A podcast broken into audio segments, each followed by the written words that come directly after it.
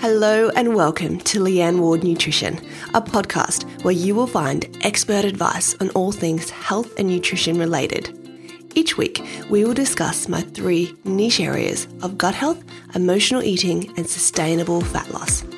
My hope for this podcast is to cut through the BS online and show you real, practical, and evidence based messages around nutrition so you can live your best life day in and day out.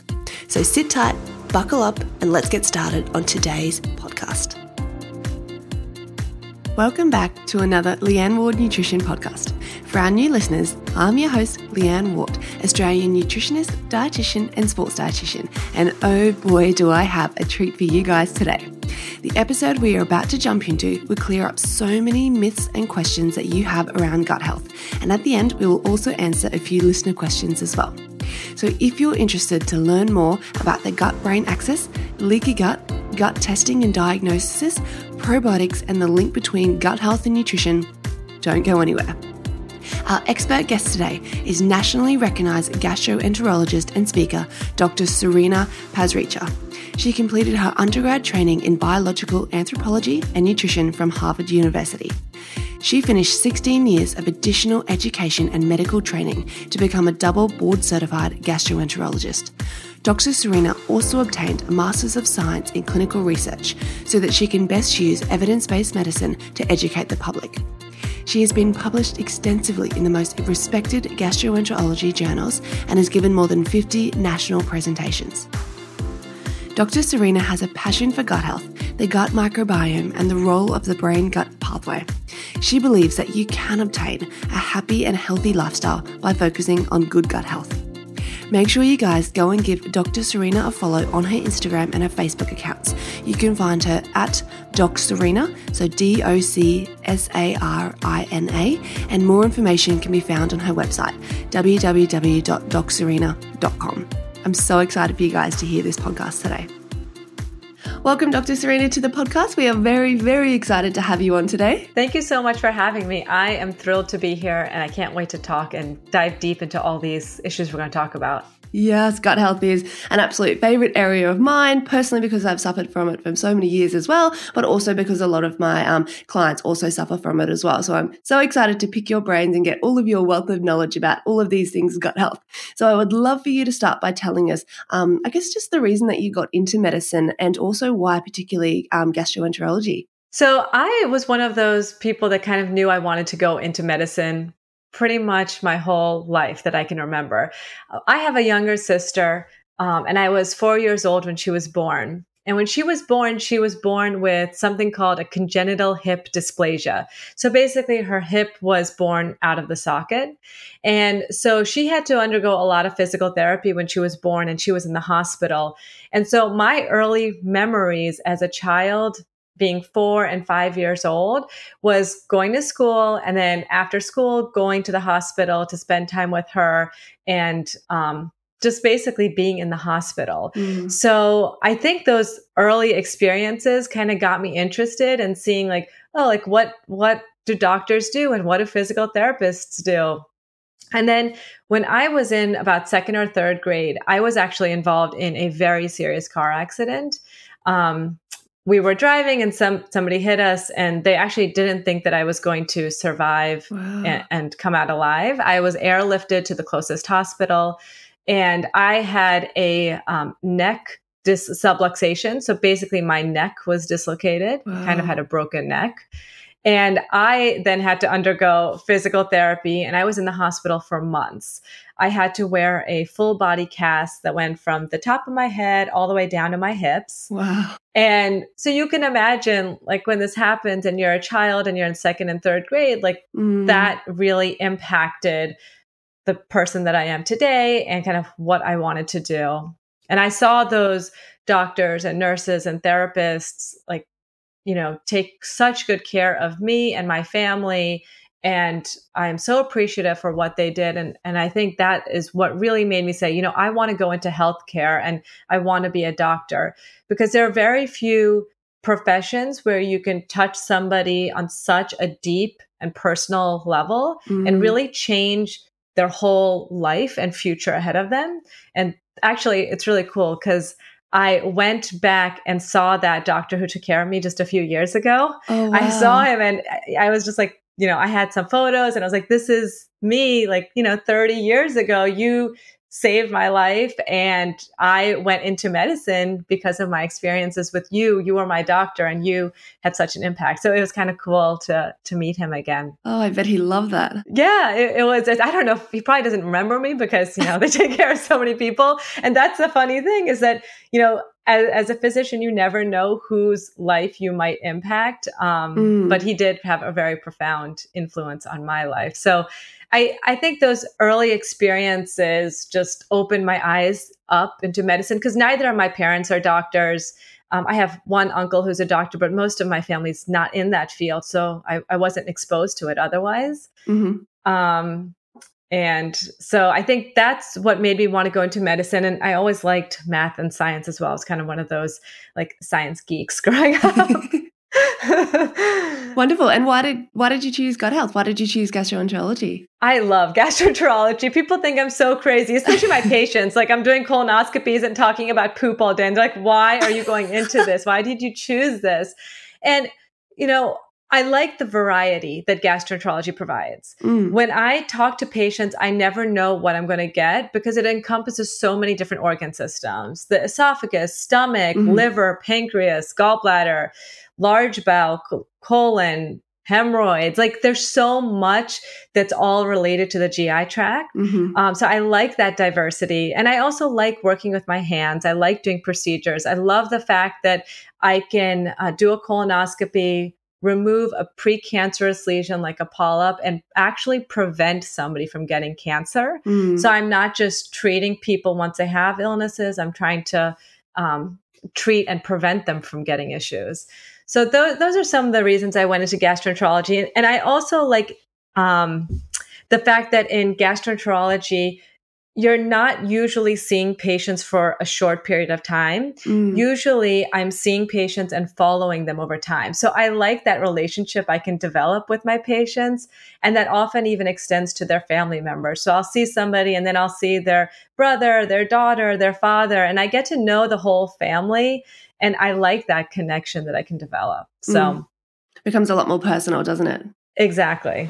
Wonderful. Now, gut health is this super complex area and particularly when you throw social media into the mix as well a lot of people out there are just they're just utterly confused so i would love to start with just your definition of gut health in general and then what we call this sort of gut brain axis and if you're able to explain that to our listeners a little bit as well sure so yeah gut health is like the rage right now. and it seems like every medical profession is talking about it, which is awesome because I really do think it's really important. So, gut health to me, when we talk about it, we're talking about the gut microbiome. Mm-hmm. And those are the trillions of gut bacteria that we have in our GI system. We have good gut bacteria and bad gut bacteria. And it's actually a pretty new development. We didn't really know much about this 10, 15 years ago. And so as we're learning more about it, we're realizing how important our gut health is and the gut microbiome is. Um, good gut health has been shown to be important in being overall healthy. So we know that we all have good bacteria and bad bacteria. And when they are in balance, then we are healthy. But there are things that happen in our lives or things that we do that can create an imbalance. And sometimes we might get more bad bacteria.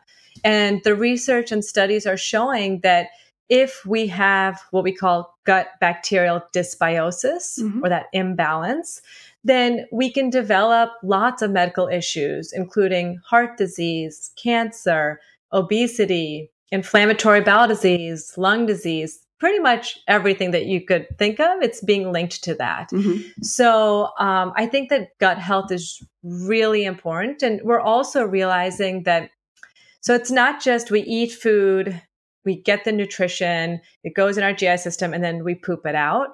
We are realizing that those gut bacteria are fluid and it's an entire microorganism and ecological community in our gut. And it's related to hormonal levels, it's related to our metabolism, and it's even related to our immune system. Mm.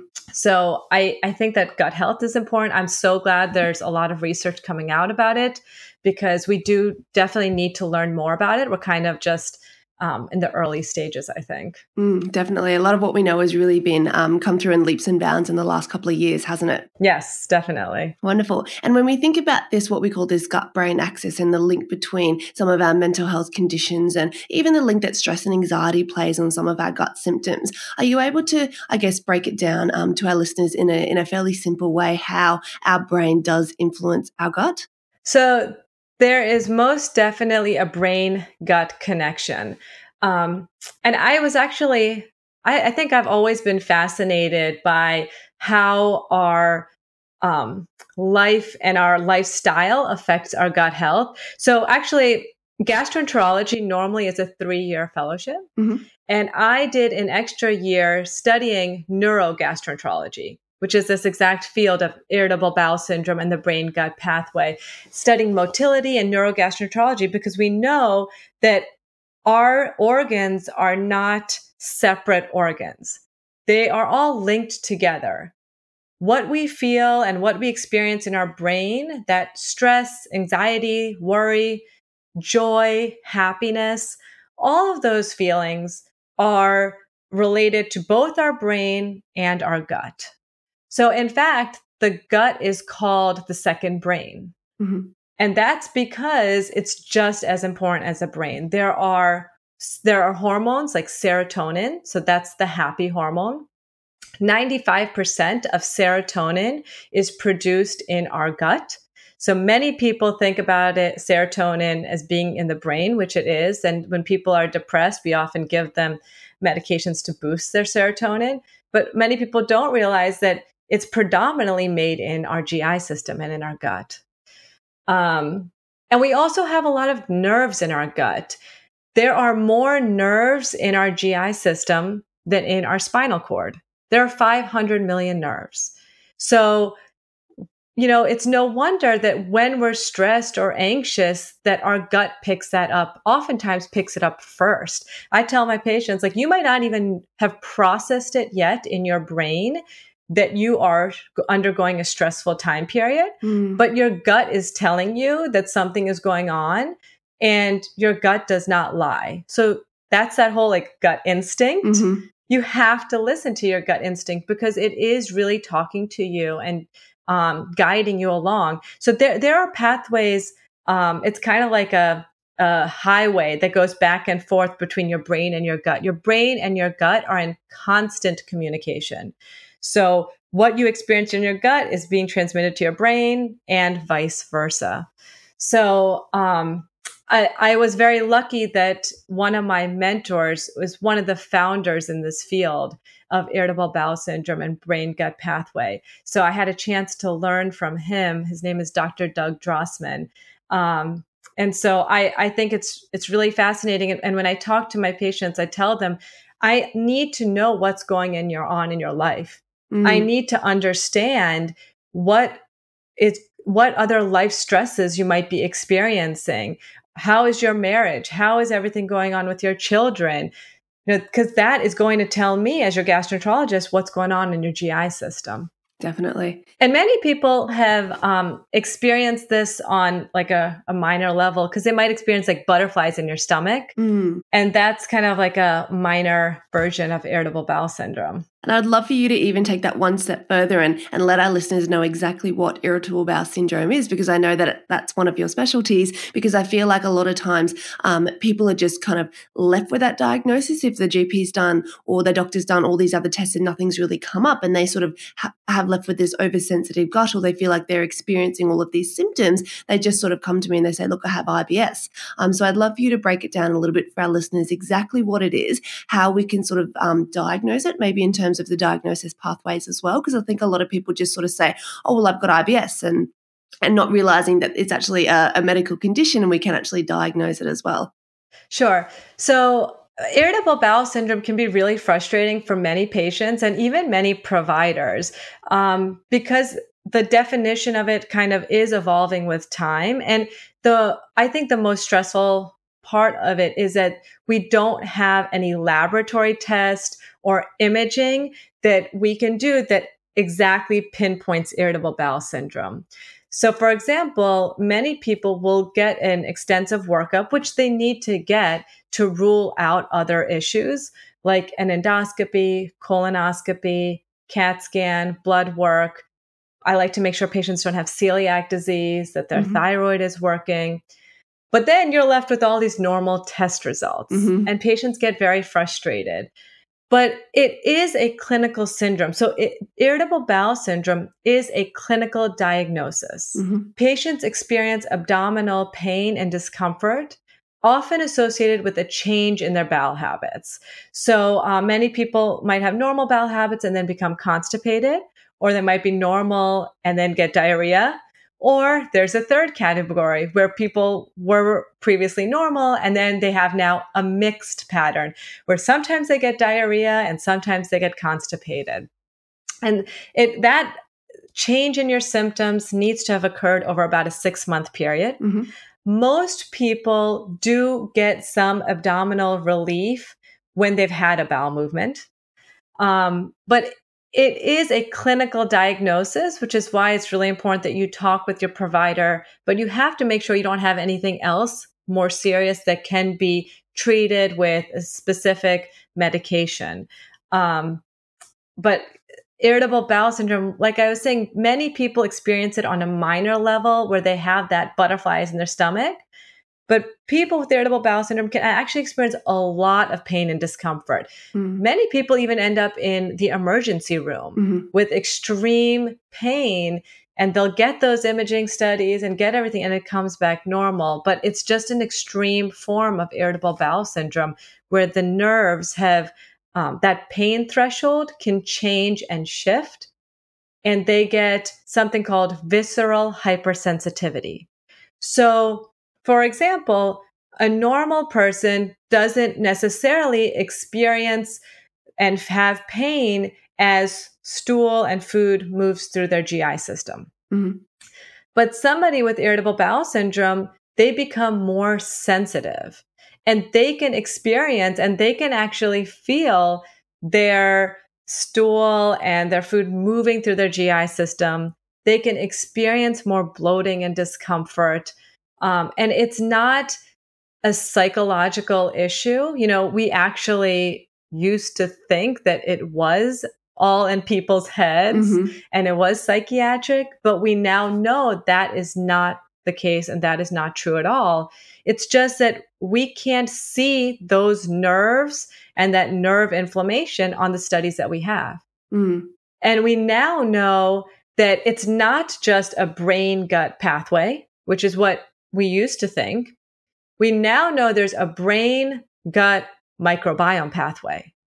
All of these things are important when you're talking about irritable bowel syndrome and your gut health. I think our listeners will be very fascinated by that. And where do you, I guess, take that? I guess next step where a lot of people where they might not have a particularly uh, a GP or a doctor that's really specialized in the field of gastroenterology, and the GP sort of says, "Well, we've done all the tests; they've all come back normal. You kind of have irritable bowel syndrome."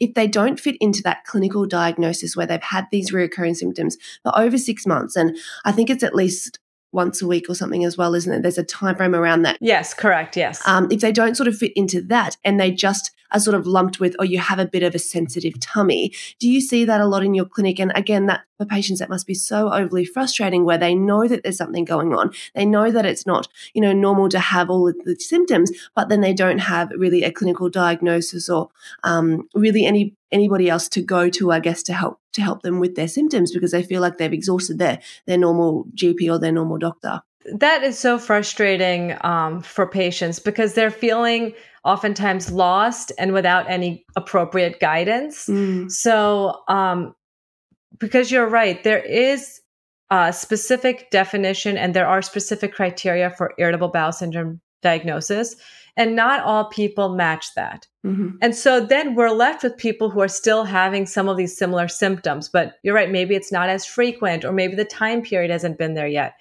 And when I see those patients, I realize that there's a problem with their gut health. Mm-hmm. And they have most likely gut bacterial dysbiosis.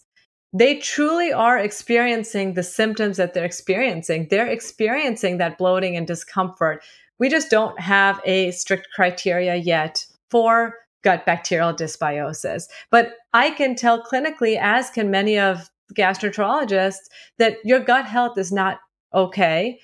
We need to talk about your lifestyle and stress and sleep. We also need to talk about what food you're eating. Mm. Are you eating a diet that is predominantly, you know, processed foods, sugar, refined carbohydrates, or are you eating a healthy diet, predominantly fruits and vegetables? Mm-hmm. So even though they don't have a diagnosis of irritable bowel syndrome, I kind of look at it as a spectrum. Mm. They might head towards developing irritable bowel syndrome, but they clearly have some visceral hypersensitivity, meaning they have a sensitive gut. Mm-hmm. And we know that if the bacteria is abnormal, you are increasing your chances of getting this visceral hypersensitivity and feeling these sensations. So I think you you need to talk to somebody about all of those things and we can talk about what I recommend now or we can we can talk about that a little bit later, but um, I do have suggestions when I see patients like that for how they can at least feel symptomatically better. I think first and foremost, it's important to make sure we're not missing anything serious mm. because sometimes celiac disease or a cancer or inflammatory bowel disease can mask as these symptoms. But once you've had the workup done, and uh, you can feel reassured that at least you're not missing any of those issues, then we can talk about how best to get you feeling good again and feeling like your normal self. Mm, I would love for you to tell our listeners, um, even just your couple of top tips for anybody listening at home who may feel like they're in this exact pattern where they've had all those tests and everything's been ruled out, but you know some days they're still really struggling with with some of their symptoms and that overly sensitive gut, as you mentioned. So the first thing that I talk about is diet mm-hmm. because our diet has evolved and changed for the worst. Mm-hmm. and especially in in america and i'm sure it's very similar in australia. I actually studied abroad in australia um, at university of new south wales so i'm familiar with that as well. But we are all eating way too much processed foods meats refined foods and we're not eating the appropriate diet. So there was uh, research that came out of University of San Diego, UCSD, and they did um, they analyzed stool samples from hundreds of people, and they were trying to figure out what is it that increases people's chances of having good gut health. And they found that the single greatest predictor of good gut health is eating a variety of fruits and vegetables. Sounds very simple, right? But it's not as easy as you would think for many people. So, I mean, I I can even tell you, I I think that I had like a pretty healthy diet growing up. My mom made um, most of my food. I come from an Indian family, um, but I ate a lot of meat and dairy and um, a lot of processed foods, especially in college. I think my gut health was not good when I went away. Um, and so I, I have changed my diet, my lifestyle, what I talk to about my patients based on this research. So again, the key is 30 different fruits and vegetables in a week. 30 is kind of the magic number. And um, I do recommend people kind of documenting what they eat because I also fall into a slump. I have two girls. One is three and one is six. And I try to give them a healthy diet. I have to pack their lunches every day. And what I'll notice is that if I'm not paying attention, I will give them carrots and broccoli every single day for lunch. And that is good, but really the diversity is very important. So that's the first thing I talked about my patients. Make sure you're getting in your fruits and vegetables. Fiber is one of the key components mm. there. Fiber creates short chain fatty acids. It helps to create good gut health, good gut bacteria. And we live in a fiber deficient country. So um, that most people should get 20 to 40 grams of fiber. That's the recommendation. And even that is probably too low. So um, more fiber, then the better that is. And cut down on the sugars and the processed food. So that's and and cut down meat and dairy as well. I find that if my patients can start to slowly make that change, and I um, have been making this change slowly with time. I, you know, don't think that anything drastic is necessary. I want people to do what is sustainable And this is not a diet. This is just making lifestyle changes to improve your gut health. So um, that's kind of where I start with in terms of my diet. Mm-hmm. Then I talk about stress. And so I tell everybody they should stress less. it's like the easiest thing to say, and it is the hardest thing to do. Um, and I can totally relate. I am a mom. I work full time. I'm a wife. I am trying to run around, take care of my kids, do work. And like, I have been very stressed out lately. And when I get stressed out, I can feel it in my gut too. I might even get stressed out before doing an awesome podcast with the fitness dietitian. and I might feel I was just this morning too, don't worry. and I might feel like, oh my God, like my my nerve GI tract is getting a little sensitive and I might have to use the bathroom and like, okay, I'm not feeling normal. So, you know, I, I say this to people, but I'm a work in progress and I'm trying my best too. But really, we do know that if we can lower that stress, then our gut health will be better. So mm-hmm. I do different things. And um, the research has shown that if you can do meditation or yoga, those help. Even diaphragmatic breathing. Like I, mm-hmm. I just mm. put my hands on my chest and my stomach. And even just taking five to 10 big, deep breaths a day can calm down our GI tract, can calm down the enteric nervous system, which is the gut's own nervous system. Mm-hmm. And it can help your um, irritable bowel syndrome symptoms. It can just help your overall gut health. It'll just make you feel better. So um, I recommend stressing less. I don't think no stress is realistic. And and just talking about stress, you know, stress was evolutionarily there for a reason. Mm. Stress can be very helpful. It can motivate us. It can push us to um, make sure that we're completing tasks on time. And evolutionarily, you know, if if an animal was chasing us, we needed that stress to kick in for that fight or flight response, so that we can run away from the bear or whatever's chasing us. Mm-hmm. But when we get stressed, our GI tract shuts down. And that creates a whole host of issues. So just trying to take a few minutes for yourself every day um, to relax and enjoy your life is good and will help your gut health. So that's so first is diet, second is stress. The third thing is exercise. Mm-hmm. Um, so I, I tell my patients basically to play more. And I can say this because I have little kids running around and exercise sometimes and for some people can be a stressful situation. like, yes. oh, I have to get my clothes on. I have to go to the gym. I have to have my water bottle. I have to like have all this time. And mm. then it negates the effect of the exercise. But just think of it as fun play. Do what makes you happy. Maybe you like to dance and you can dance or do Zumba. Maybe you like to bike when you were a kid and you can go and do a cycling class. So do things that make you have fun and take a friend, do it with people.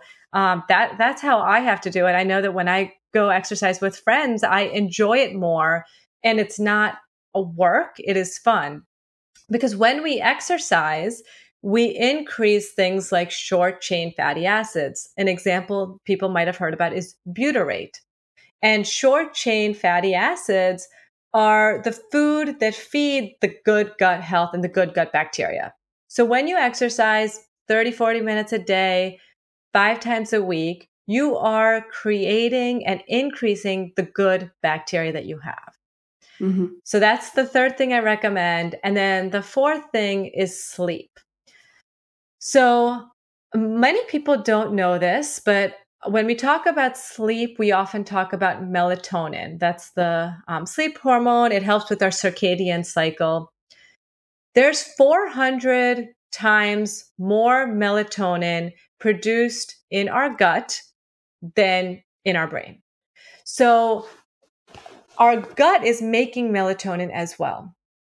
And so that's why this is like everything is connected to each other. Our sleep is connected to our gut. Our gut is connected to our sleep. We can't separate all these things. And and I don't think we should even try to. These are all intertwined. But trying to get good sleep is important. So little things um, like not looking at your phone or social media or TV for 30 minutes to an hour before you sleep can be really helpful in getting good deep sleep. Mm-hmm. Um, so that's just one little tidbit that I recommend. And I say this, and I know it's not easy for many people out there, especially um, if you have young kids. I'm just starting to get my sleep back again because my kids wake me up very frequently at night.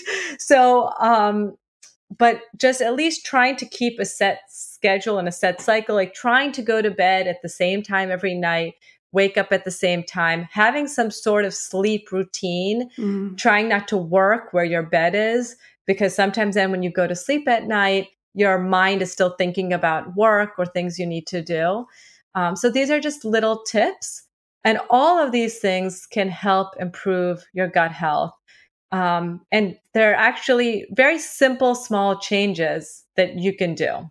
Definitely. I love all of them. And that's exactly what I talk to my patients about as well. Gut health in being this holistic thing. Whereas I see a lot on social media, it's let's just throw all of these different pills and supplements and try all of these, you know, super restrictive diets rather than focus on what is actually going down and building that strong foundation first and looking at our sleep and looking at our stress levels. And I love that you brought in exercise because I see it in a lot of clients that come to me and they say, you know, I'm doing, I love exercise. I love it. And they're going to like, um, we have F45, which I think is sort of similar to you guys have like Orangetheory, and those yes. really high um, um, intensity sort of classes, and they're going to you know a HIIT class six times a week at 5 a.m. in the morning. And I'm like, do you have any idea how stressful that is for your body? Like, it's not a bad way of exercising, but when you're doing that multiple, multiple times a week, super, super early in the morning, of course, that's going to place additional stresses on your body rather than just going for, you know, a lovely walk with your dog or with a friend or something like that, which is still movement for your body and really positive,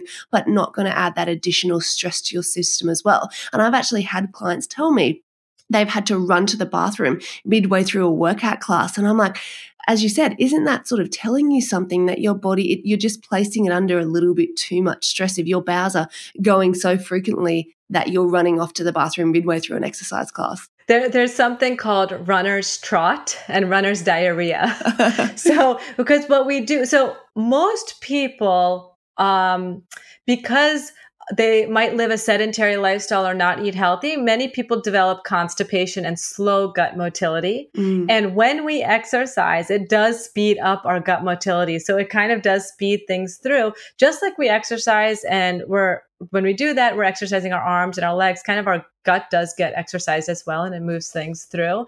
Um, so, and sometimes it's helpful for my constipated patients, especially. I'm like, you should do this, but you also, you're right. You don't want to take it to an extreme level. I think anything that's taken to an extreme level is not going to be healthy for our body and for our gut health.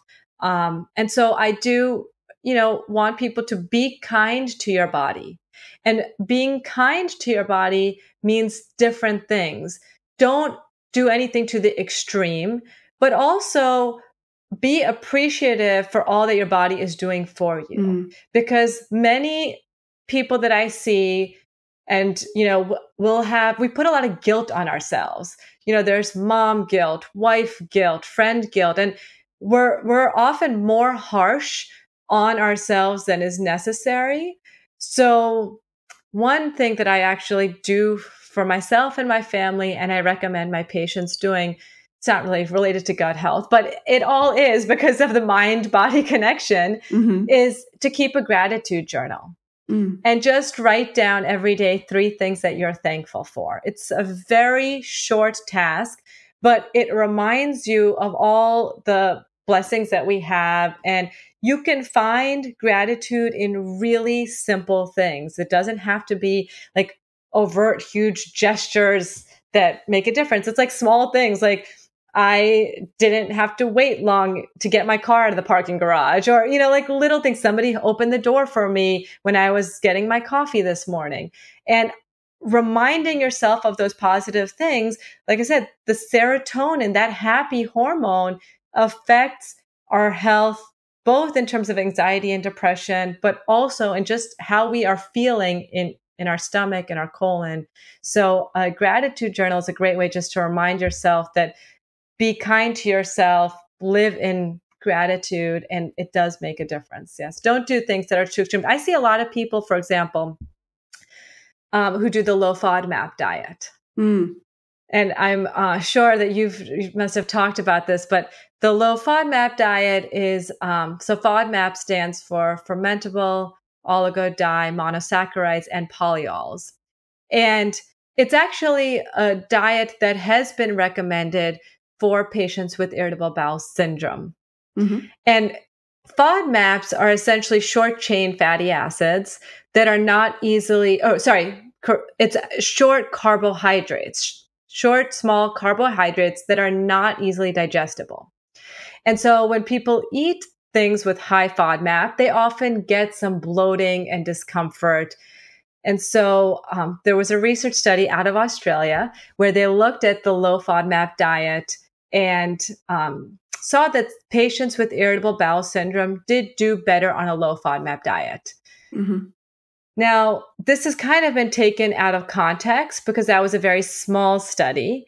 And the low FODMAP diet, although it does have, I think, a limited role, is not something that I generally recommend to most of my patients with irritable bowel.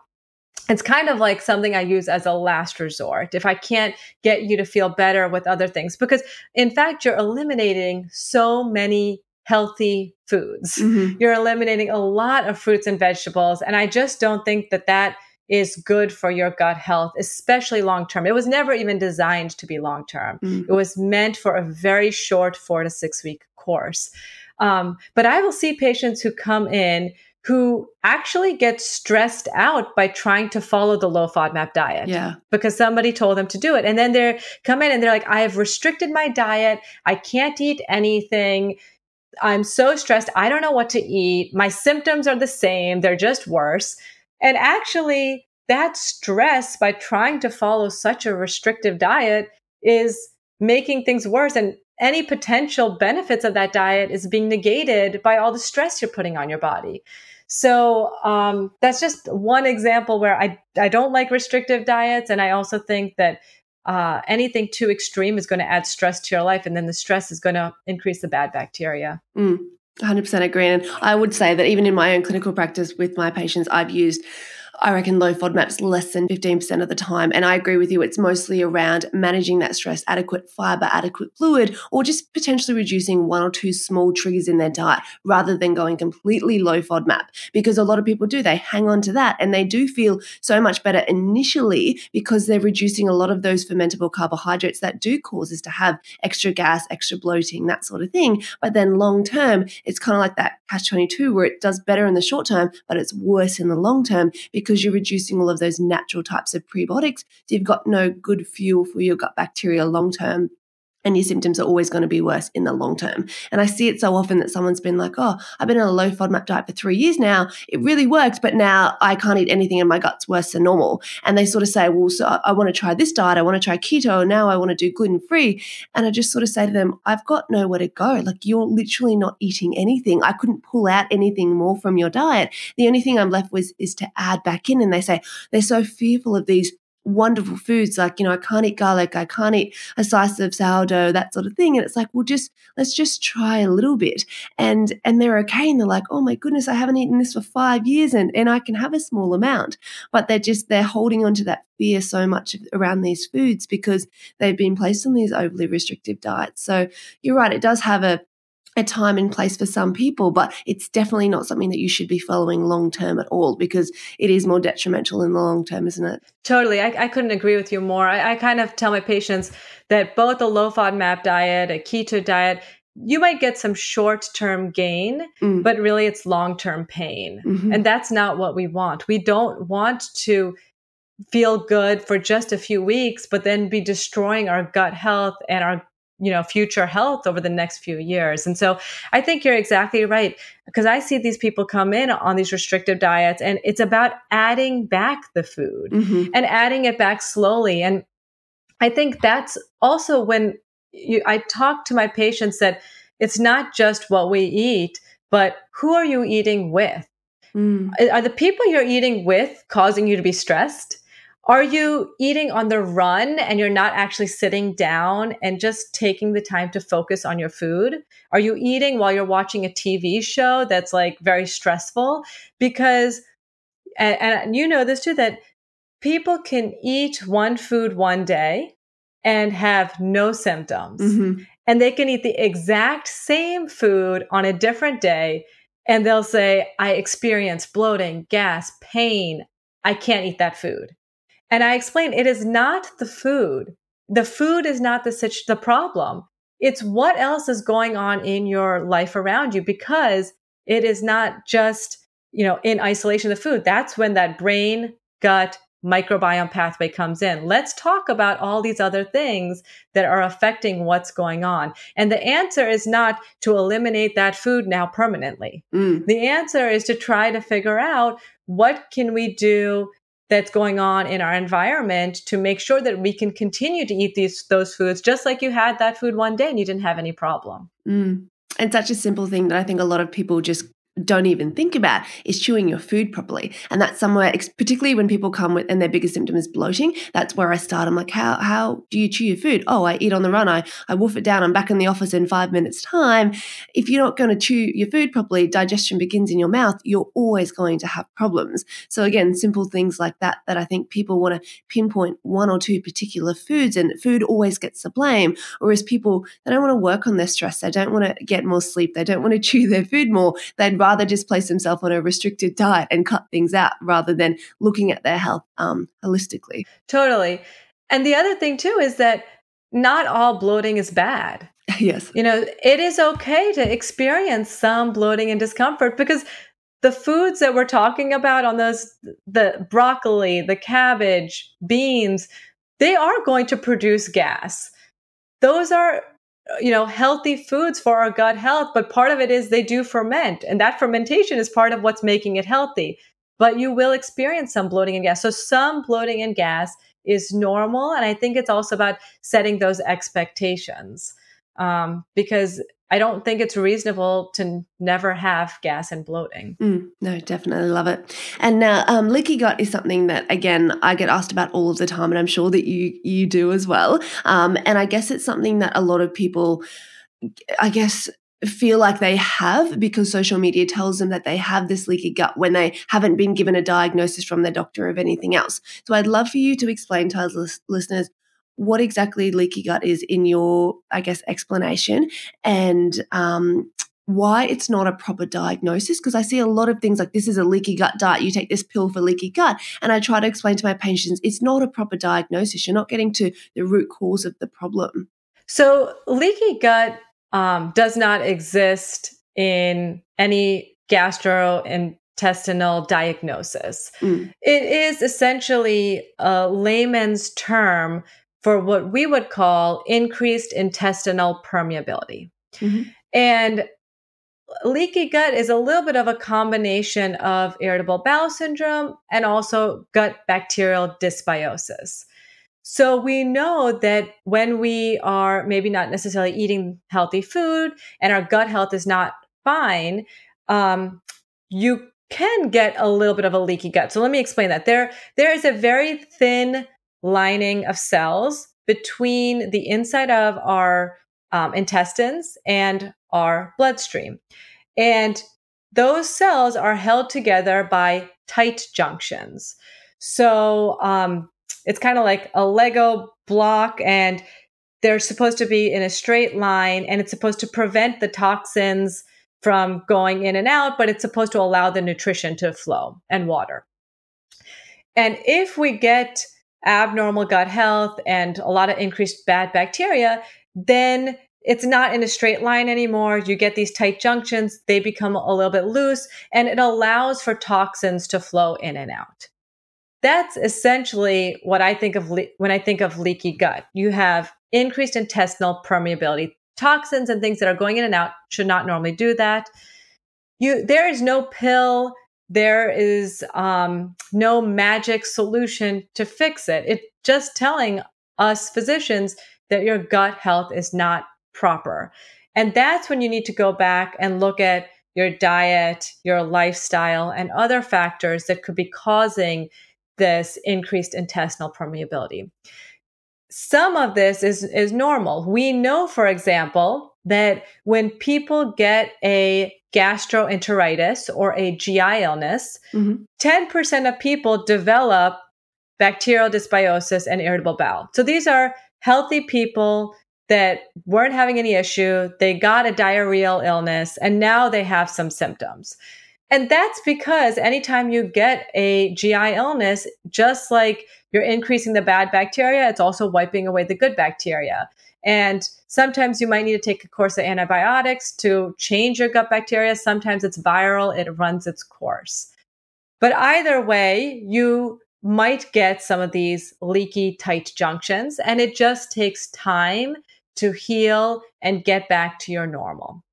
So, the biggest advice that I can give to people who have this is to really, especially in this time period, make sure you're getting those 30 different fruits and vegetables and minimize the animal and dairy products. Because at this point, and the research keeps changing, but at this point, going toward a whole food plant based diet, especially um, if your gut health is not normal, that's kind of the best thing that we have right now to improve your gut health. So, um, people also ask me around this time period about, I guess, like magic pills, probiotics. Mm-hmm. Should they take a probiotic? Should they not? So, you know, I always try to provide people with evidence based medicine. And when we started to learn about probiotics, I think many people in the GI field, me included, thought there was no harm to probiotics and we were giving out probiotics quite frequently. Okay, you have bloating, gas, you're not feeling well, take a probiotic. Okay, you had a GI illness, take a probiotic. And that was actually what was recommended by our GI guidelines. But the thing we're realizing now is that that's probably not the best thing because um, in the U.S., we they have to be medications and treatment should be FDA approved. They have to go through a strict regulation system to make sure that they're safe. The appropriate research and trials have been done on them, and we don't have any system in place to regulate probiotics. So we don't necessarily know what's in them. Mm. The second thing is is that we're not really at a stage in our understanding of the gut microbiome to know what strains of bacteria or what quantity are necessary to help improve our gut health and our gut microbiome. So when you read the labels, you'll see probiotics with 30 billion bacteria, 10 different strains, maybe some with five strains, 15 strains. It's like all over the place. And every company is marketing their own different one. And we just don't know what's right. And some of the research that's coming out actually is showing that if you take a probiotic, you might actually um, make those bad bacteria that are in your system stay for longer. So instead of just getting yourself the good bacteria, it's actually prolonging some of the bad bacteria. So the research has actually, I think, swung the other way. Before we were telling people to take probiotics, and now we're kind of leaning against probiotics, especially not routinely. Mm. There are some of my patients who say they've started a probiotic and they feel better. Then fine, continue that if it's helping your symptoms and your system, but it's not something that I generally recommend. And it's definitely no longer first line. Mm. So we have to try these other things first and then if, you know, we're stuck and we still can't get anywhere, then yes, maybe a course of probiotics might help. Um, but that's kind of how it's related and related to the leaky gut. And with leaky gut, there is no um, diagnosis for it, is there? Because I just feel like a lot of um, alternative practitioners online just throw that word around all of the time. Like somebody, you know, might be saying, Oh, I've got a terrible gut. They're like, Oh, clearly you've got leaky gut, do X, Y, and Z. But as you mentioned, for our listeners at home, for anybody who thinks that they, you know, they've gone through all the procedures, they've come back um, with nothing, you know, no sort of red flags or anything like that. If they're sitting at home and they think, well, you know, something's not right, and they're sort of thinking, all right, I might have a little bit of a sensitive gut, I might have a little bit of leaky gut. Your best advice is to stick with what we talked about in the beginning healthy whole food diet, minimizing stress, maximizing your sleep, and doing a type of exercise that is positive movement for your body rather than additional stresses. That was an absolutely great summary. Correct. Exactly what I would recommend. Yeah, because um, I, I, think you're right. I think that uh, a lot of people and companies are marketing to patients and saying mm. that okay you might have leaky gut i have a product that can be helpful because yes. of course that's helpful for you know individuals and companies i mean the probiotic business is a billion dollar business mm. multi-billion dollar business um, but i don't think that you need to go that way and in fact I, like i said i think that potentially there are some risks that we don't even know about now I think in the future, we might learn more about probiotics and more about leaky gut. But um, right now, it just means you got to take good care of your gut health. And um, not only is a whole food plant based diet helpful if you have some of these symptoms, mm. but some of the research is actually showing that if you are following a whole food plant based diet, you are less likely to develop symptoms later down the line. So if you get a viral GI illness later, your gut microbiome is more resilient to bounce back to the way it was before if you follow some of these healthy lifestyle tips. Hmm. And I'd love to pick your brains for just a second around um, the current evidence in terms of what you know around um, the uh, plant-based diet versus a vegetarian diet. So really, I guess I'm looking for. I understand the research in terms of the meat and that sort of thing, and um, but really just how the link with dairy comes in. So would you say that somebody who's following a vegetarian diet compared to a traditional Western diet that's full of processed foods and that sort of thing, would just that step down to um, maybe a vegetarian diet be really helpful as well? Or do you really feel like dairy really does have a huge negative impact um, if somebody was following a really healthy whole food diet but chose to include small amounts of dairy as well? Do you have an uh, opinion around that? Yeah, so I think when I think about diet, I think about it as a spectrum. And the research does show that the more you can go toward a whole food plant based diet, so minimizing the animal products as well as minimizing the dairy, then that tends to be the most helpful for your gut health. Um, but many people are vegetarian and they don't even have GI symptoms, and then that's okay too. You kind of have to do what's right for you and your body. But the research does show, especially if you're having symptoms, that the more you can go toward a whole food plant based diet, then the better that is. Um, additionally, many people that I see do have a problem with dairy because they have lactose intolerance. Mm. And lactose intolerance is, I think, an underdiagnosed condition. Um, and it some people don't realize that it's not necessarily something you have to have had your whole life. I see people who develop symptoms of lactose intolerance in their 20s, 30s, 40s, 50s as they age. Um, and so I think that's actually an easy change for some people. If they start having symptoms, it can be an easy switch to cut out the dairy, especially nowadays. We have so many different options um, with almond milk, soy, oat there are other options. So I actually do recommend my patients who are having symptoms to try to switch off of dairy, and many of my patients will feel better. Um, so you kind of have to do what's best for you because a lot of these changes are not necessarily easy. It requires a commitment and it mm. requires often a commitment for you and the rest of your family members. Um, but as much as you can go to a whole food plant based diet, that's better. And being vegetarian and vegan does not mean you are necessarily healthy. So, um, you know, a classic example is you can have French fries every day, and that is vegan, mm-hmm. but that is not healthy. That is not a whole food plant based diet where you're minimizing some of the oils and the sugars as well. Um, so it'd be better to have the potato than French fries every day. So um, just remember that being vegetarian and vegan is not always a solution. Mm, definitely love it. And I just wanted to clarify you, you mentioned um, the 30 different types of fruits and veggies. Um, I personally thought it also included um, whole grains as well, or is it just 30 different types of fruits and vegetables only? I normally tell my patients that if they're including different things like chia seeds and linseeds and rolled oats, then that can um, be counted in the 30 different types of um, plants a week as well. Or is the research really specifically to just fruits and vegetables?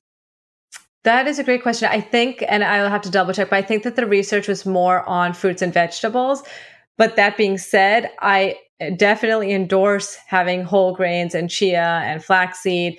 Um, I actually see a lot of patients who come to me on a gluten free diet thinking mm. that that's going to help their symptoms. And I, um, again, think a lot of this is marketing because only 1% of patients in the United States have celiac disease. So if you have celiac disease, you have a gluten allergy and you definitely need to avoid gluten because it can increase your chances of small bowel cancers.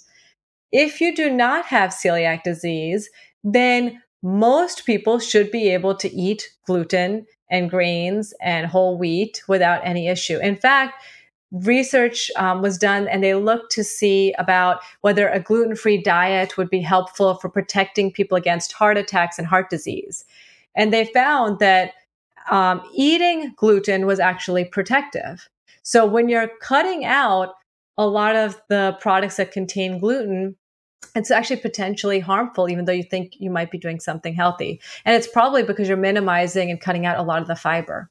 Mm. And I think a lot of people almost feel better originally if they go gluten free because they're cutting out the majority of the processed foods. They're cutting out the yes. majority of the crap in the diet, and that you know they can't have pizza and they can't have um, you know cakes and biscuits and that sort of thing. And then the small amount of, of gluten that they do have in their diet, they they sort of vilify that as well. Where it's like, no, you can have a slice of sourdough um, with your breakfast if you like, or you know, rolled oats or a bit of barley in your salad. That's okay. But I think that people, again, it's that spectrum. They sort of they just lump everything into the this is bad box rather than just sort of minimizing all of the processed foods and sticking to just a whole food, um, unprocessed diet as well.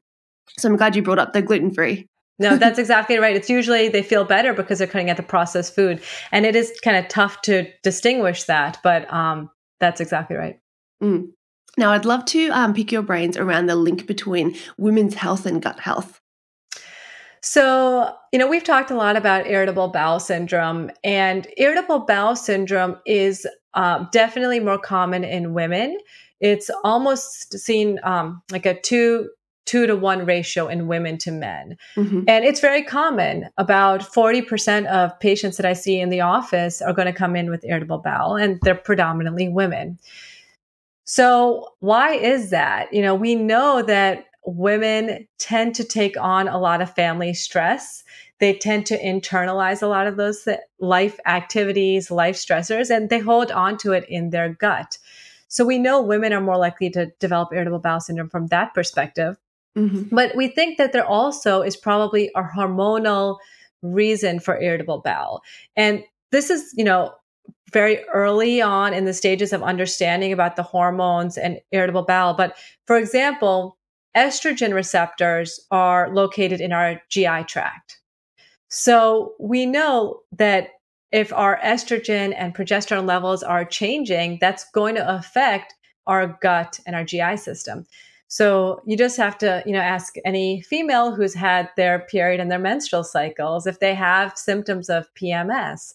And many women, when you get your period, you're going to experience bloating, cramping, maybe some nausea, um, and even GI symptoms. And that's because those estrogen progesterone levels affect our gut and you know that's something that you know men just can't relate to or don't understand i see a lot of women who come to the office and they'll say I have no medical issues. I am healthy, but I get diarrhea every time I get my period.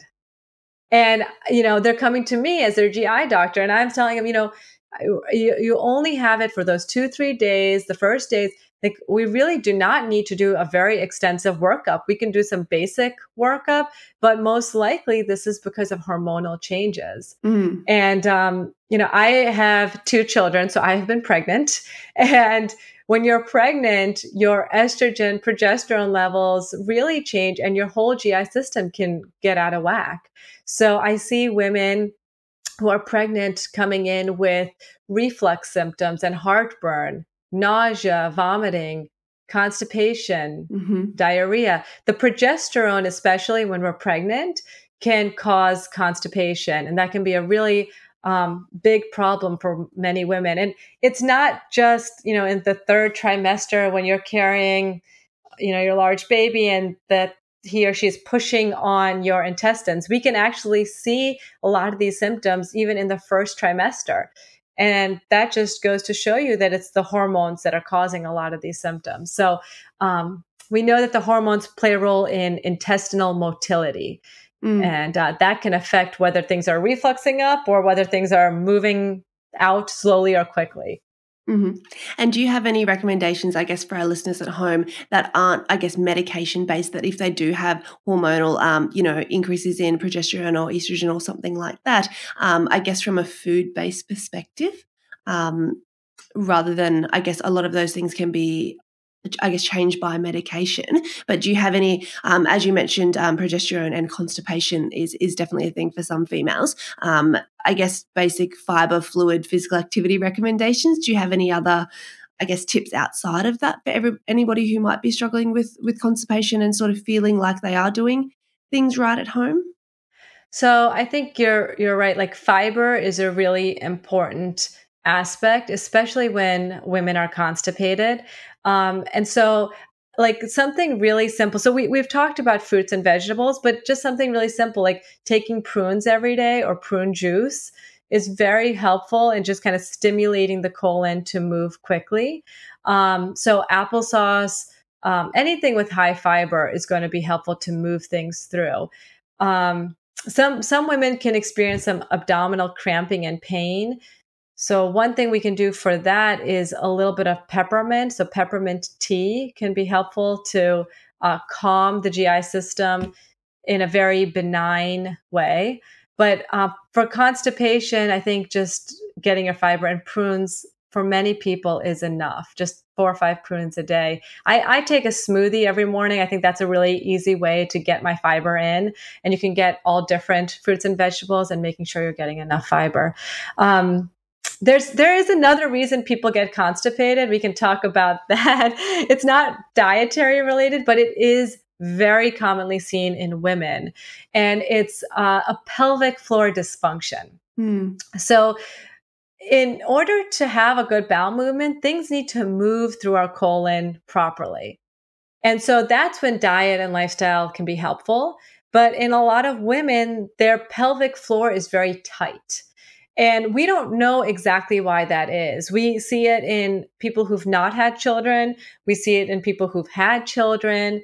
Um, we see it in all different people. We don't know why it is. One thing we think might be contributing is that young kids are embarrassed and scared to use the bathroom in public places. So they hold on to their poop and they don't want to go in school or at work. And that can uh, tighten up your muscle tone. And so we do have testing to look at that, but uh, pelvic floor dyssynergia, pelvic floor dysfunction, when the muscles become uncoordinated, can actually be a real uh, reason that people get constipation. About half the people I see with gut motility issues will also have pelvic floor dysfunction. And the solution there is, believe it or not, but it, it's physical therapy. Yeah. I love that you brought that up. It's all related. You know, there's never one answer for uh, one problem, it's usually mm. multifactorial. Yeah. I actually used to, when I used to work at the hospital, um, I used to do part of the gut health clinic, but also what we call the women's health um, pelvic health clinic. And that was a lot of, um, as you mentioned, it was all to do with um, trying to retrain those pelvic floor muscles and even just the positioning. Um, and I guess, again, this is something nobody really talks about on social media the position of when you're going to the bathroom, you know, um, the correct sort of more that squatting position rather than how traditionally Western, you know, Westerners use use the toilet. Um, even just the the way that you position yourself on the toilet has a huge impact as well in terms of um, your bowels going properly as well. That's so true. In fact, I mean, anybody who's listening with constipation right now, that if you just get a small step stool, you might even have one at home. Um, if you have kids, or you just get a small step stool at the local store, put your feet on it when you're having a bowel movement. It changes the angle in your anus and your rectum to allow poop to come out more easily. It's like something I think everybody should do. There's no risk. There's no um, downside to doing it, and it's worth trying. That's for sure. Especially uh, whether you're pregnant or not, it's going to be helpful. Definitely. And I think before you go and try all the different pills and supplements and cut out all these foods, it's well worth getting a five or ten dollar tiny little step from the discount shop and and putting your feet up on that and seeing if that seeing if that helps. Plus, including a little bit of extra fiber and fluid. They're always what my what I call my first line um, options, rather than all of the diets and the pills and that sort of thing, which may you know that small five percent might help a small 5% of people. Whereas that big top line thing is really even just the positioning of how you go to the bathroom can be so helpful. So I love that you brought that up. I'm sure that is going to change lives from some of the ladies listening at home. I hope so. now, Dr. Sarina, I'd love to ask you um, some listener questions that some listeners have written in and and, um, and requested that you um, potentially give some guidance around. If that's all right with you. Yep, excellent. Sure. So the first question is from Lindy, and we may have, um, we probably have already answered this, but it's really to do with um, her thyroid and constipation. So she said, I have hyperthyroidism and I'm always constipated, yet my doctor tells me that my levels are normal. I eat well, I drink plenty of water, and I get roughly 30 grams of fiber a day. Is it my thyroid making me constipated? So it seems like she's doing all the right things at home. Yeah, definitely. Eating well, drinking water, getting a good amount of fiber. So, uh, thyroid issues can definitely cause constipation. Um, if you have low thyroid, hypothyroid, you're likely to get constipated. If you have high thyroid hyperthyroidism, you're likely to get diarrhea. So we know that the thyroid does play a role in motility. Um, but in, in this case, if her thyroid level is normal, then her gut motility should not be impacted by her thyroid as long as it's been corrected appropriately. So I would um, make sure that you are exercising. Um, and doing a few of the other things that we talked about, making sure that even though you're getting your fiber in, that you are getting the diversity in the fruits and the vegetables and the grains that we talked about, because you can get fiber by having the same food every day. Mm. So switching it up, because um, we definitely know that patients with diarrhea or constipation or mixed, their gut microbiome is different. There have been studies that have been done out of my university, University of North Carolina, where uh, my mentors analyzed stool samples from different people with different symptoms. And they found that if you have constipation or diarrhea or a mix, your gut microbiome is definitely different. So, um, making sure you're getting diverse foods is going to best create a diverse gut microbiome, which is what you really want. Love it. And I love that you went with food first, not because when you talk about gut diversity, a lot of people think, oh, I'm just going to go and take a whole heap of probiotics. You know, a couple of billion, you know, live bacteria should do the trick, but rather it's playing that long game and really trying to work on including as many different fruits and vegetables and whole grains as you can to get that diversity over time, because that's what's going to be more beneficial than just trying to take a couple of pills every day and seeing if that makes a difference. Now, the next question is from Nikki. So, Nikki said, I'm trying to reintroduce FODMAPs, um, and I'm glad that we brought that up earlier so our listeners know understand what FODMAPs are. But I always find that my symptoms are so bad that it scares me from trying any more. Is there anything that you recommend as I fear that I'll never be able to eat them again due to the pain and the bloating that they cause? So, reintroduction of FODMAPs is very important. We talked about that before. Being on a low FODMAP diet for a long period of time, it's only short term gain and it's going to be long term pain. So, I don't think that you should reintroduce everything at once. Mm. You know, you've been on a low FODMAP diet, you have to reintroduce one or two things at a time. Do those things for a few days, allow your body to adjust and see how you feel. And if there are one or two food groups that really create a lot of symptoms, then scale back on that and try something else. It doesn't mean you don't come back to that food group later. The goal is really to get you to be able to eat the normal variety of food that you would eat in a, your diet before all the symptoms started. So start slow, one or two food groups at a time, and I do think keeping a food diary is very helpful. Um, mm. I know as a provider, it's helpful. I think even as a patient, it's helpful. Now, you don't want to get too stressed out and too detailed about this, but just like some basic, um, you know, I, I felt okay, just some basic comments I think can be helpful.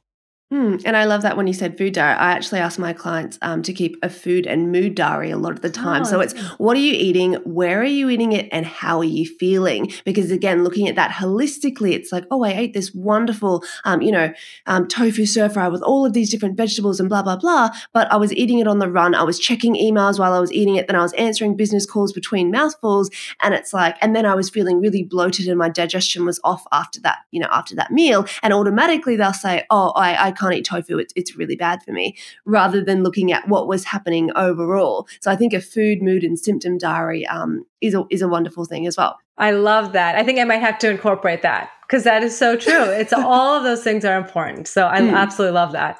Now, wonderful. So the next question is from Kate. Um, she would like to know your opinion on antidepressants being used for IBS. So, there are a lot of different treatment options for irritable bowel syndrome. We talked about some of the basic ones um, food, lifestyle, diet, environment, sleep, all of those things. That's pretty much the first line. After that, we do often use medications like antispasmodics if people are in a lot of pain. Um, and that can help to calm any pain or spasms. It's basically muscle relaxants, very specific to your gut and your colon. But there are a small subset of patients that do require antidepressants for their irritable bowel syndrome. And it's because, like we talked about, that 95% of the serotonin is produced and made in your gut. So, when we're giving antidepressants, we are trying to give serotonin boosters and increase your serotonin in your body. The dosage that we u- use, if we're just treating it for irritable bowel syndrome, is a lot lower than the dose that we would use if we were trying to treat depression and anxiety. Now, if you have mm-hmm. some other issues and have depression and anxiety as well, we might use a higher dose because we're trying to treat your whole body. But um, yes, antidepressants are used. And I do counsel my patients because if I have to use it, they do get scared. But I um, do reassure them it's a very low dose. It doesn't mean that you need to be on it lifelong. If we can get you to feel better, and some of the other lifestyle things that we talked about take time. And as you feel better mm-hmm. we can scale back on those medications. But it actually can be very helpful for patients especially if they're experiencing the pain aspect or the visceral hypersensitivity. It can help to calm those nerves down so that um, they're not in pain all the time um, and now, next question from Mary. So, Mary would like to know Is there a link between fertility and gut health? I suffer from IBS and poor gut health, and we cannot fall pregnant. So, there is a link between fertility and celiac disease. But with fertility and gut health, um, there is no strong evidence to suggest that your gut health is linked, linked to fertility. Now, like I said, the gut health research, we are still in the early stages. So potentially we might find something um, related to infertility in the future. But as of now, there is uh, no research that, that I could find that I'm aware of that is linking gut health to fertility. I do think um, good gut health is important for good overall health, which is important for fertility. Mm-hmm. Um, but I I would not um, say that if you're in, having infertility issues, it's necessarily gut health. But I would still say try to have a good healthy lifestyle and healthy diet. Mm, definitely, because that may not be as helpful as Mary was hoping for.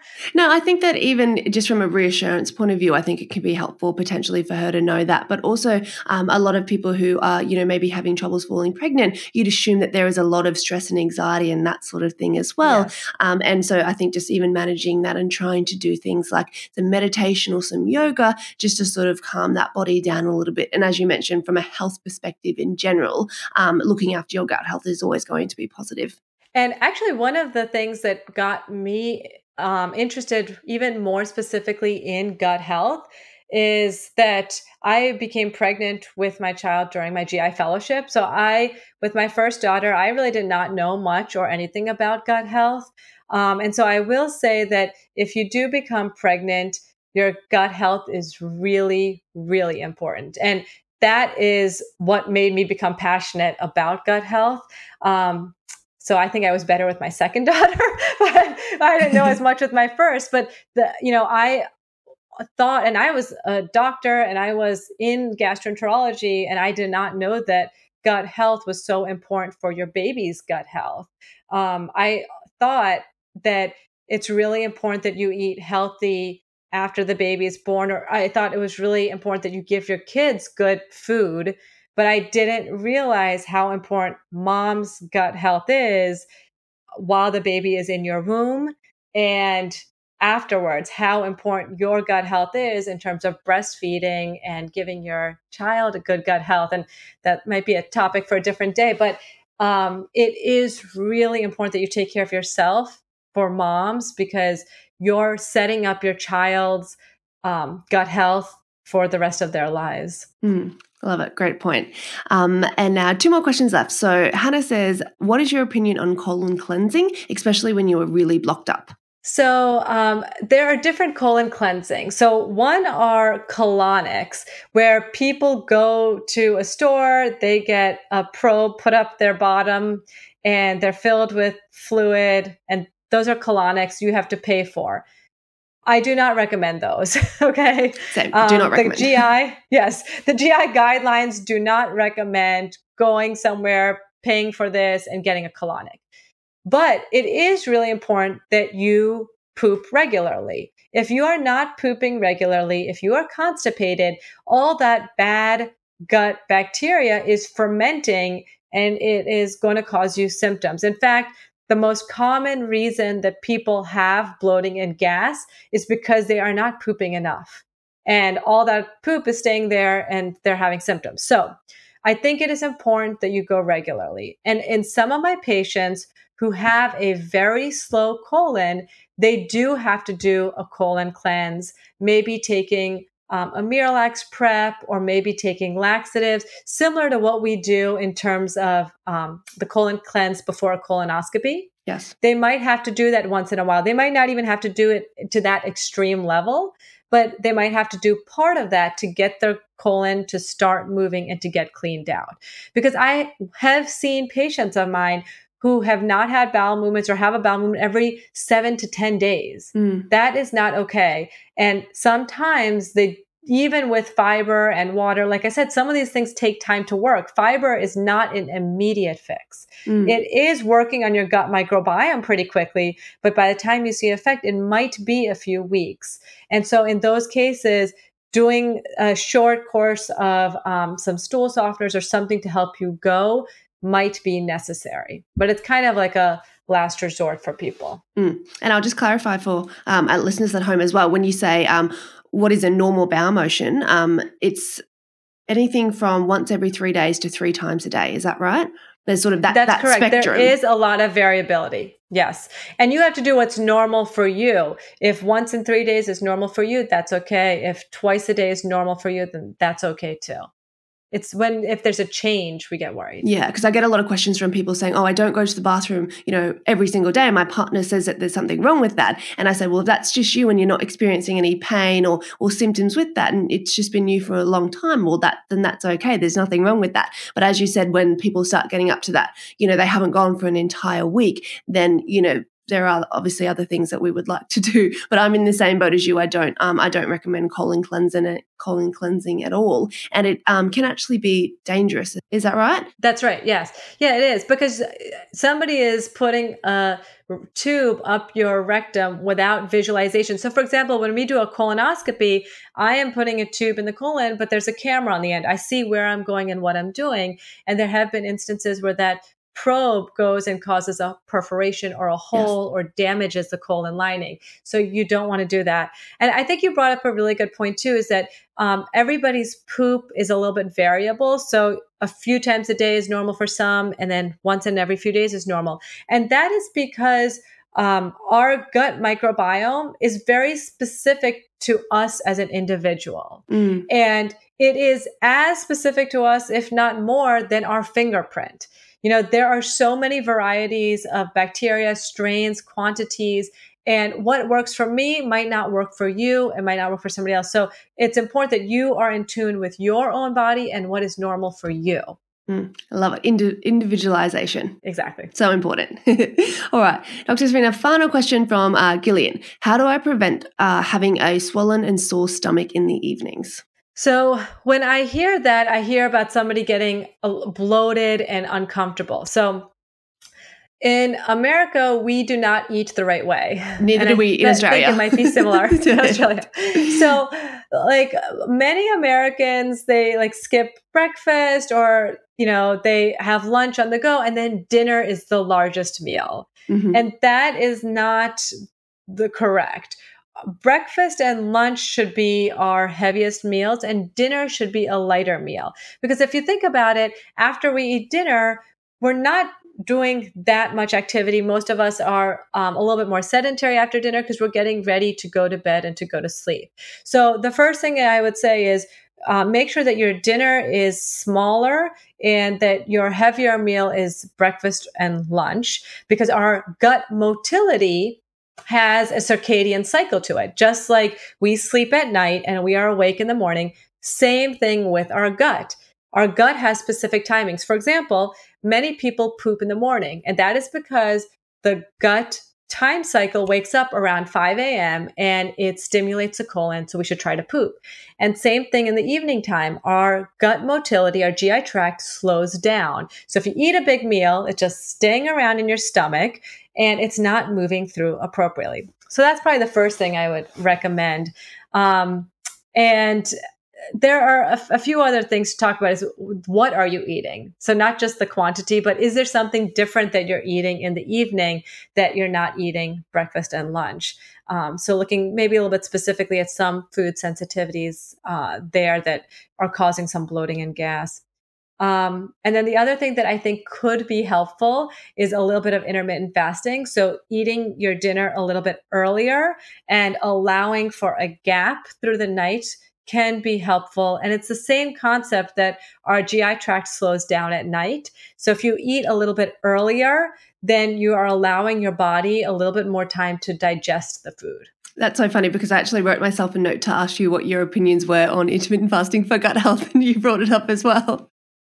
Yeah, I I have started to do intermittent intermittent fasting myself. I kind of started just um, randomly because I would come home from work and I, am hungry when I come home from work and my kids would eat around 5, 5.30. So I would eat with them and then, you know, go to bed and kind of my just daily activity was that way. Uh, but then the research now really shows that intermittent fasting can be helpful for your gut health. Intermittent fasting has been shown to be help reduce your chances of getting cancer. So um, I think in earlier dinner time is probably a good thing for many of mm-hmm. us. And is there any, um, I guess, time frames in terms of fasting that you'd recommend? Again, with if um, my clients want to try this, I like to your idea of that spectrum. I sort of wh- where are you starting at? If you've only got sort of eight hours between when you're eating dinner and breakfast, and you're going to try and stretch that out to 16, that might be a bit of a stretch to start with. So maybe just try and bump up your window by two hours and go from eight to 10. But do you have any sort of recommendations in eating and fasting windows at all, or you just think um, just an extra couple of hours at night time will be helpful for most people? Um, I think you have to do what's right for your body because it all depends on where you're starting. You know, if you're already hmm. starting at 10 hours, then yes, you should bump it up maybe to 12 hours or 14 hours. I think the one thing I'll say, and, and I made this mistake when I was doing it, is I probably went from like 8 to 10 to 16. And that was hmm. not good for me. Like I was hungry and fatigued. Angry? I was angry, yeah.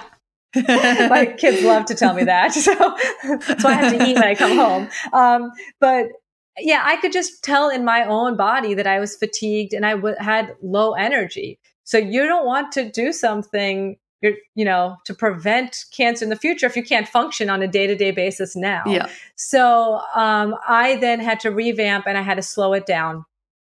And so I just do what's right for you and go in slow steps, like start at 10 or 12. I, I, don't think you need to do really prolonged fasting for too often. I also tell people to really listen to their bodies. For example, um, when people have their periods and are menstruating, then you know you might not want to fast for so long, and that's okay too because you really have to pay attention to what's going on in your body and and be mindful that um, Again, this is an individual approach. So you have to do what's right for you and trust your gut instinct. Love it. And I also like that with intermittent fasting. Again, it's such a craze, just like gut health is at the moment. It's very, very popular, but a lot of people are doing it first thing in the morning. So they're having this big dinner and then they're fasting, but they're pushing out their first meal till sort of midday, 1, 2 p.m., which again is causing that back ended eating. Yes. But I love how you brought up the concept of um, flipping that around and starting in the morning with a great hearty breakfast and then a a nice lunch and then a smaller size dinner and a lot earlier to sort of fast through that night to help with you know better sleep patterns better digestion. So i think that's a really important concept for our listeners at home to even just have a good think about because i think with all the the craze with intermittent fasting a lot of the studies and a lot of the people um, sort of recommending it are very pro you know fasting all morning into the afternoon rather than for gut health you're sort of recommending flipping that and doing it sort of the opposite way around because it really is based on the fasting time rather than the time that you're eating. Yeah, that that's correct. And I mean, I have found that for me if I don't eat breakfast, then um you know, that's not good for how I'm functioning in the day. And then you also have to think too because the gut microbiome has a lot to do with our metabolism and whether we're gaining weight or losing weight and just trying to make sure that we're continuing to speed up that metabolism instead of slow it down and so sometimes i think if we do too prolonged of a fast it might kind of go into a starvation mode where we um, slow down our metabolism. So you know i will definitely say i'm not an expert in intermittent fasting. I do think it is helpful. I also think you have to be a little bit cautious of going to the extreme ends when you're talking about these diets. So um, I don't think it's necessary to do extreme fastings, but just an earlier dinner um, to give yourself a prolonged period. I think, like, you know, so otherwise, some people might give themselves six hours. They eat really late at night at 11 or 12, and then they're eating at mm. six or seven in the morning. And, and I don't think that's good. So I do think eating dinner earlier is, is helpful. Mm, definitely. Or a lot of people will have an earlier dinner, but then they'll be snacking late into the night as well. Yes. And even just from a weight management perspective, obviously it's not going to be beneficial if you're sitting on the couch snacking until 10 30 11 o'clock at night as well so i think yes. benefits all around as well and even as you mentioned trying to stretch it out to that a lot of people perceive that 16 hours as like the gold standard whereas it's really not and if you're forcing yourself to get to that 16 hours and you're absolutely starving you're probably going to overeat by the time that you start yeah. eating anyway and negate any sort of benefits because a lot of people do do it from a weight management perspective and if you're forcing yourself to become absolutely ravenous by the time that you do start eating you're going to probably blow out your calories and eat far more than if you just started eating an hour or two earlier as well. That's true. I was just having a conversation with this about a friend yesterday who was doing these prolonged fasts, but then eating really unhealthy to break the fast because they're starving, and that that's not okay. And and from a gut health perspective, I think even twelve hours, you know, is is helpful. You don't have to do the sixteen hours mm, for mm, your gut microbiome. Mm, I've actually seen some research specific to females that say that females actually actually function best between that 13 to 14 hour mark, whereas mm-hmm. males can tend to get to that 14 to 16 hours a little bit easier. And again, it might just come back to the way we're wired, our hormones, that's right, everything like that.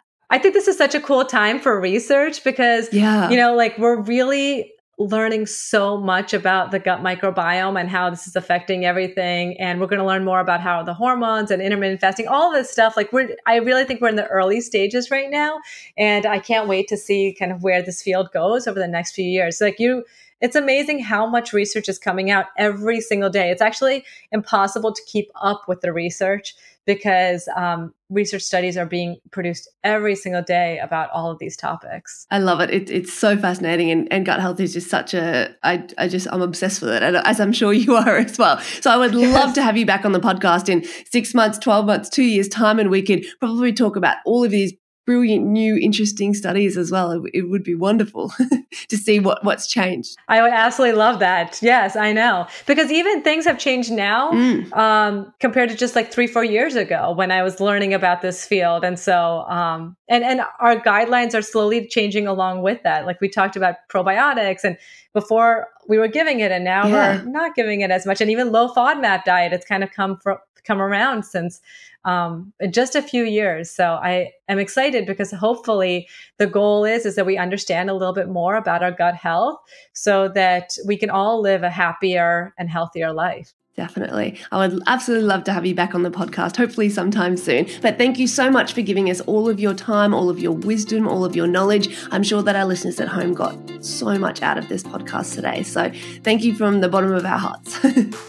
Thank you so much. And if your listeners want to um, reach out and follow me, I am on Instagram at Doc Sarina, D O C S A R I N A. And I um, am having, I have a website that's coming out soon. Hopefully, it'll be up by the time this airs. And it's going to be www.docsarina.com. Wonderful. And they can, your listeners can reach out to me there. And uh, I would love to come back on the show. It's been an honor. Thank you so much. So, guys, make sure you head on over to Instagram and give Dr. Sarina a follow as well. And I'll make sure that I link um, your social medias as well and your website um, in the in the podcast notes as well. So, thank you so much for joining us. It's been an absolute pleasure. Thank you.